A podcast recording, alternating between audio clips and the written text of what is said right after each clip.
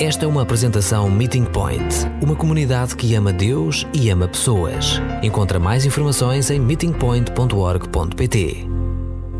Eu não sei como é que é convosco, mas eu sinto muitas vezes que hum, aquilo que tenho a dar para Deus não é o suficiente, ou, ou é imperfeito, ou que não tenho muitas vezes capacidade de, de ser usado por Ele. E e pronto, por isso é que também estou um bocadinho nervoso aqui à frente e, e por isso é que também é, acabei por escrever grande parte daquilo que, que, estou a falar convosco, de forma a também conseguir não perder é, no texto. Mas a verdade é que é incrível como o, o autor deste, deste livro, de Hebreus, ele, ao, ao falar da glória de Deus, ele não poupa não poupa os seus dons, não poupa os seus talentos. Ele, ele, este, este texto está cheio de recursos estilísticos e, e tudo com, com, o objetivo de acentuar a grandeza e a beleza do assunto que ele vai falar, que neste caso é a glória de Deus manifesta em, através de Jesus. E, ou seja, este amor tão grande, este amor glorioso do qual o autor fala, leva a usar todos os seus dons e talentos, e neste caso no que respeita à escrita, para glorificar a Deus. Este amor que procura. Eh, o amor eh, que ele procura descrever impele-o a dar tudo o que melhor tem para enaltecer e destacar Jesus. E acho que isto é bastante importante para os nossos dias, no sentido que às vezes podemos sentir, sentir-nos acanhados de usar os nossos dons e os nossos talentos às vezes não tem que ser é, em concreto em, na comunidade, em igreja, mas no, no, dia a dia, porque achamos que não é suficiente. Mas, mas Jesus não está preocupado com. Uh, quão, quão bons nós somos. Ele está, está preocupado é se nos damos a Ele inteiramente ou não. E nesse sentido é interessante ver como Ele nos usa nas nossas imperfeições. E, e o autor faz isso. Ele, é, ao falar da glória de Deus, ele empenha todo o, seu, todo o seu talento, não para se, para se destacar, mas para dar o destaque a Deus. E, e, e, e, nesse sentido, muitas vezes podemos glorificar Jesus no cotidiano, através, ou, ou, seja, a cozinhar, a ensinar, simplesmente às vezes até é só escutar alguém. E Ele, que é o amor glória, Ele merece todo o destaque e nós temos a alegria e o privilégio de poder fazer parte uh, dessa sua alegria. Nós podemos privar com Ele, estar com Deus e fazer parte da alegria dele. E acho que isto não é um conceito inexplicável. É, eu não consigo transmitir a alegria que isso que pode ser fazer parte da alegria de Deus. Isso deve nos dar um privilégio tremendo de usarmos as pequenas coisas que nós temos para, para o serviço dele. E eh, agora olhando um bocadinho para o, para o texto, no, no, primeiro, no primeiro versículo diz: Havendo Deus outrora falado muitas vezes e de muitas maneiras aos pais pelos profetas.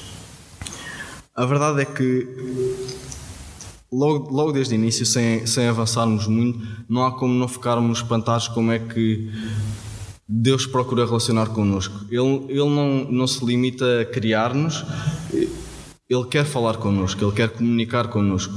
Não, não falo tanto no sentido de nós, eh, agora aqui no presente, mas Ele fazia isso e Ele sempre fez isso. Ele sempre quis comunicar com, com os homens. É um Deus glorioso, poderoso, majestoso, mas também é um Deus pessoal, relacional e íntimo. E isso é algo que nós não nos podemos esquecer, porque muitas vezes existe aqui esta noção de glória como algo distante e nós temos que entender que, que Deus, e já veremos isso também daqui a bocado, Deus quer algo tão próximo que Ele enviou o seu próprio Filho para, para nos reconciliar com Ele. Não há, não há forma de entender glória como distância. Temos que ver glória de Deus a manifestar-se a nós através de Jesus. Proximidade acima de tudo. O autor da, da carta refere-se muitas vezes, uh, refere-se às inúmeras vezes que Deus procura revelar-se ao povo de Israel. Ele diz muitas vezes e de muitas maneiras, e está a falar do passado. Podemos pressupor que seja ao povo de Israel. Mas nós sabemos que muitas das vezes o povo de Israel não quis ouvir. A minha pergunta é: será que nós também temos nos dado ao trabalho de ouvir Deus? Temos temos criado um coração predisposto a ouvir aquilo que Deus tem a dizer-nos. É que muitas vezes queremos ficar na nossa vida centrados em nós mesmos, sem nos darmos ao trabalho de nos aproximarmos dos outros.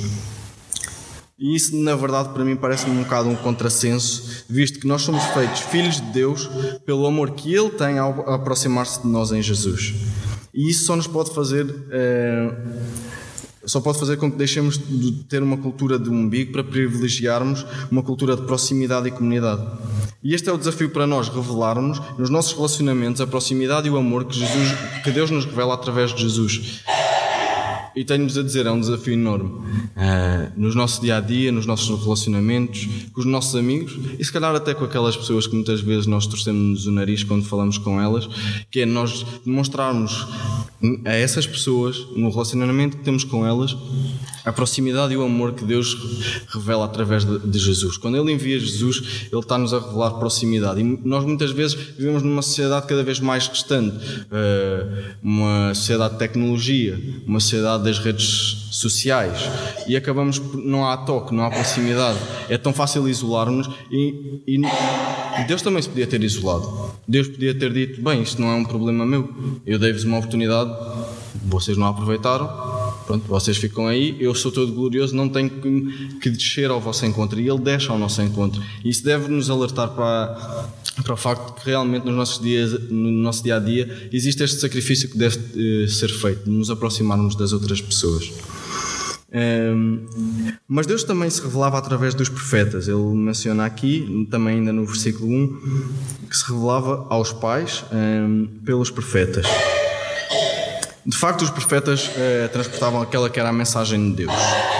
Eh, Deus falava através dos profetas de uma forma bastante diversa, em diferentes épocas, em diferentes contextos. Eh, mas a verdade é que havia sempre alguma coisa que ficava por, por dizer, era uma revelação parcial, fragmentada. Nós podemos olhar para os diferentes profetas e podemos ver neles uh, uma pequena ideia daquilo que Deus queria transmitir.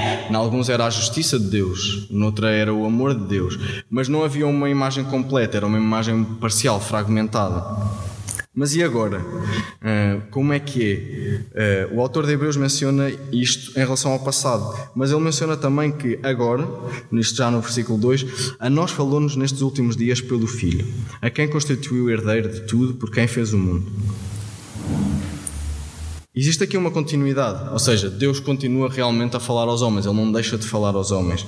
Mas existe aqui algo diferente, porque Ele revela-se através do Filho.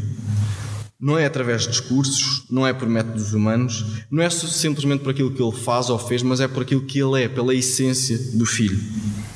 E porquê? Porque ele é o próprio Deus. E é isso que o autor de Hebreus propõe a demonstrar através do seu argumento: que agora temos pleno acesso à glória de Deus, à presença de Deus, que é Jesus.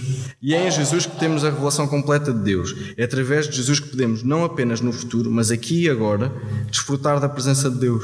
É um amor que se revela e que se completa em Jesus, tal como nós vimos e, e entendemos, e isso para mim é algo é, bastante importante, que é o tema deste ano. É, Jesus é suficiente.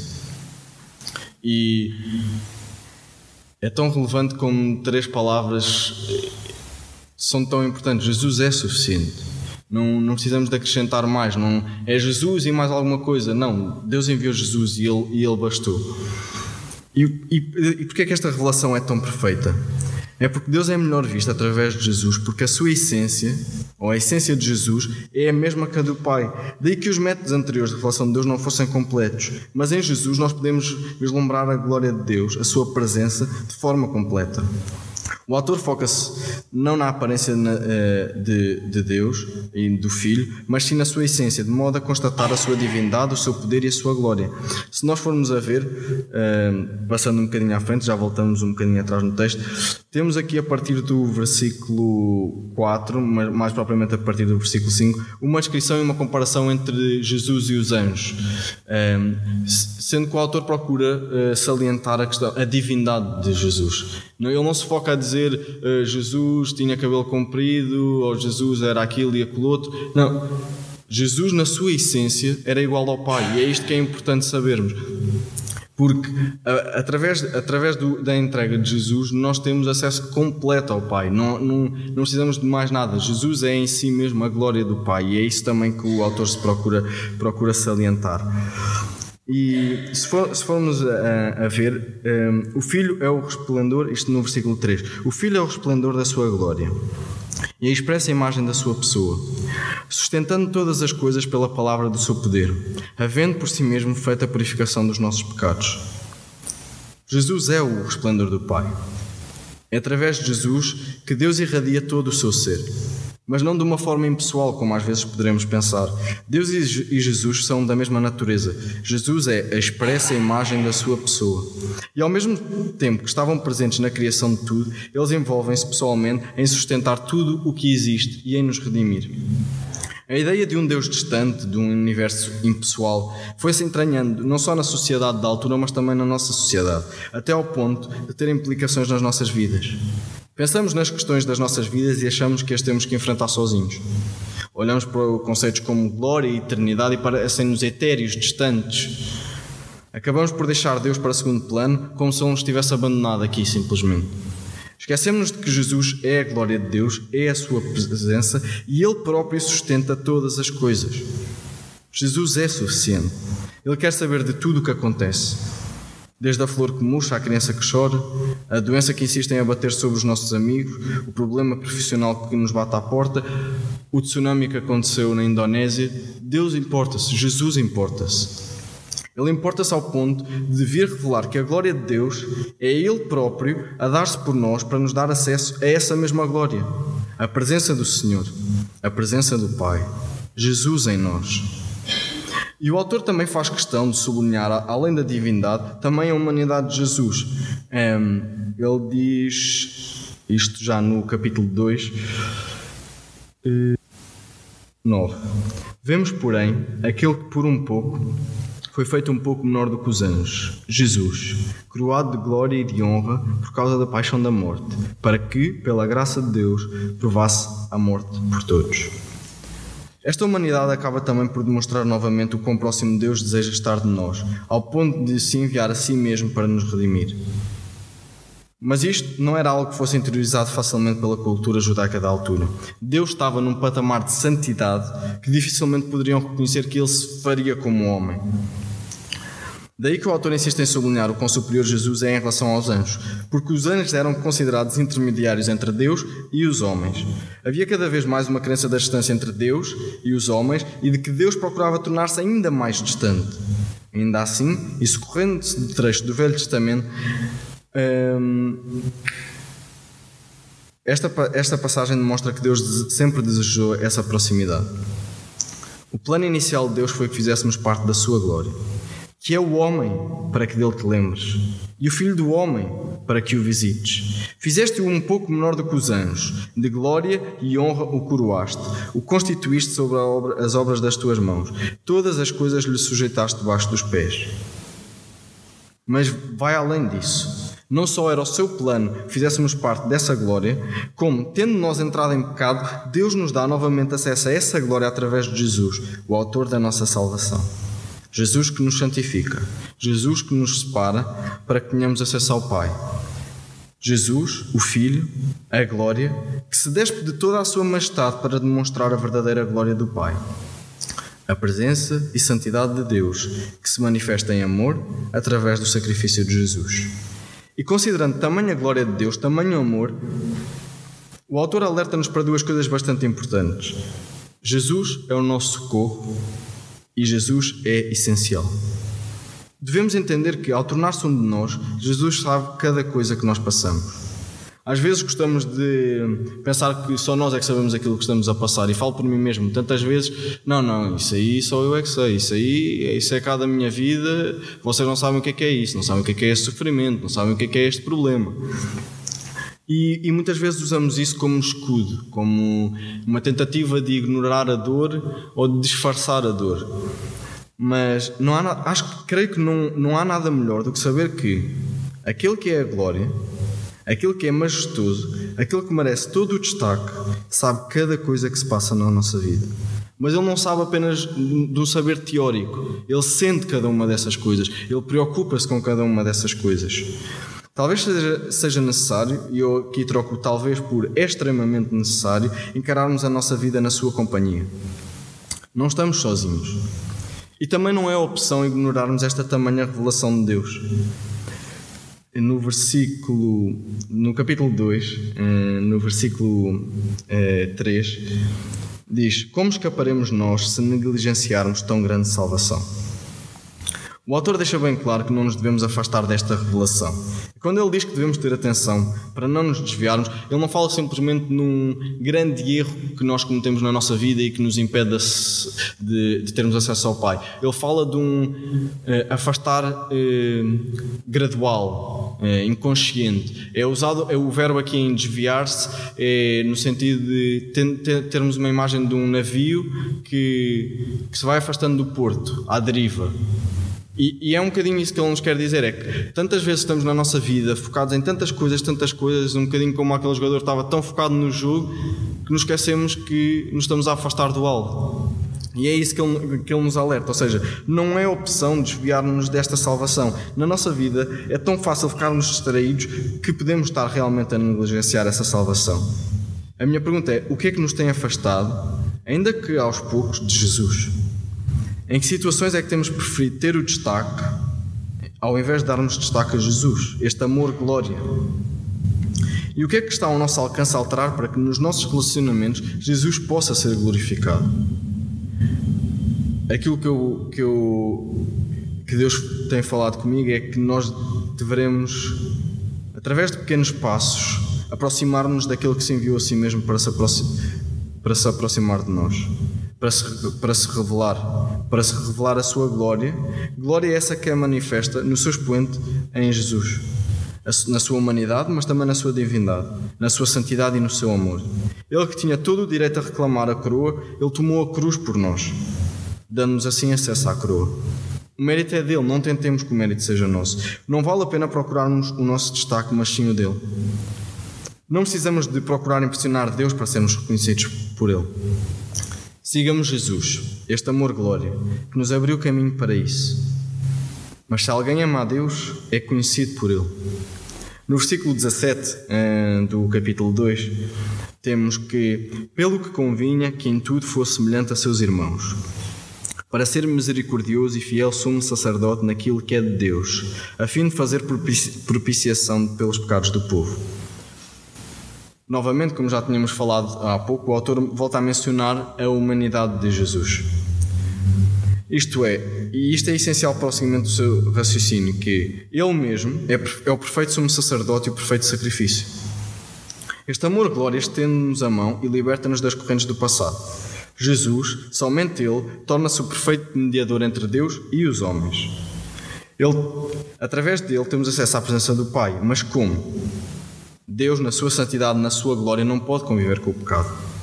Desse modo, Deus estabelece uma aliança. Deus aproxima-se do povo de Israel, mas esse acesso estava condicionado à lei e também aos uh, sacrifícios que restabeleciam, ainda que de forma imperfeita, o relacionamento com Deus. O, uh, o próprio Santo dos Santos no, no templo só era permitido uh, ao sumo sacerdote. Mas nenhum animal pode ou poderia e poderá ser um sacrifício perfeito, e nenhum homem poderia ser por si mesmo o elo de ligação com Deus. Mas Jesus é completamente humano e completamente divino, de forma perfeita. Ele ama-nos até ao ponto de morrer para, para nos reconciliar com Deus. Ele é o sumo sacerdote que oferece o sacrifício perfeito, Ele mesmo, a Deus, para nos permitir entrar na Sua glória. Ele é suficiente, Ele é o sumo sacerdote, Ele é o sacrifício, Ele é a glória. Jesus é a glória de Deus, é o seu resplendor. O seu sacrifício dá-nos acesso à presença de Deus, à sua magnificência. Mas essa vitória só é conquistada pela obediência e pelo amor ao Pai. Do mesmo modo, teremos o privilégio de contemplarmos a graça de Deus, de sermos conhecidos por Deus, seguindo Jesus na realidade do dia a dia entendendo este amor que se consubstancia em Jesus. Ele, que é em si mesmo Deus. Ele que nos confere o acesso direto e em pleno a Deus. Ele e só Ele. Enfrentemos cada semana, cada dia, cada luta, sabendo que Ele habita em nós e que através dele temos acesso ao Pai. E, tal como nós, todos têm acesso a essa glória. Não há como não nos maravilharmos diariamente com esse potencial em cada um devemos cultivar uma postura de deslumbramento, de cuidado, de reverência e de amor. Cristo em nós a esperança da glória. Uma esperança na eternidade, mas que se reflete aqui, hoje. Saber que Jesus nos dá um livre passo de acesso ao Pai, saber que Ele é a glória do Pai, deve dar-nos uma outra perspectiva do dia a dia. Uma perspectiva de gratidão de alegria, de esperança, de dependência, de reino, de vida e de vidas. Eu gostaria de terminar com um trecho e acho que muitas vezes hum, revejo-me mais nas palavras de outras pessoas do que nas minhas. Então peguei num, num trecho de um, de um livro do José Tolentino de Mendonça e isto no fundo são pequenas crónicas e quase como um devocional diário. E, e te este texto chama-se Então o que é que nos redime? Eu vou passar a ler. Ainda ontem encontrei uma pessoa que veio ter comigo e me disse: Olha, cheguei a uma encruzilhada no caminho, olho para a minha vida e acho que falhei em toda a linha. E eu respondi: Bem-vindo ao clube, meu caro. O que dá sentido à vida não é o que fizemos. Só um ingênuo fica completamente feliz com aquilo que realizou e não percebe que deveria ter feito o triplo, cem vezes mais. Então o que é que nos redime? O que é que nos salva? Cada vez creio mais que é colocarmos com humildade e confiança na fronteira de um futuro que seja maior do que nós. É perceber que somos servos daquilo que virá. Que o momento mais importante não é este presente apenas, este instante encerrado em si, mas sim o tempo atravessado pela tensão de um futuro maior. Recordemos-nos daquilo que explicou João Batista. Eu batizo-vos com água, mas depois de mim vem alguém mais poderoso do que eu. Ele vos batizará com o Espírito Santo e com o fogo. Não valemos por nós mesmos. Somos qualificados por aquilo que estamos à espera. Medimos a altura do futuro que nos habita. Somos apenas mediadores. Fazemos pequenas coisas. Sinalizamos com os nossos gestos aquele que virá. Quando nos colocamos assim, a vida torna-se outra coisa. Eu vou só repetir a parte final que, que para mim é bastante importante. Não valemos por nós mesmos. Somos qualificados por aquilo que estamos à espera. Medimos a altura do futuro que nos habita. Somos apenas mediadores. Fazemos pequenas coisas. Sinalizamos com os nossos gestos aquilo que virá. Quando nos colocamos assim, a vida torna-se outra coisa.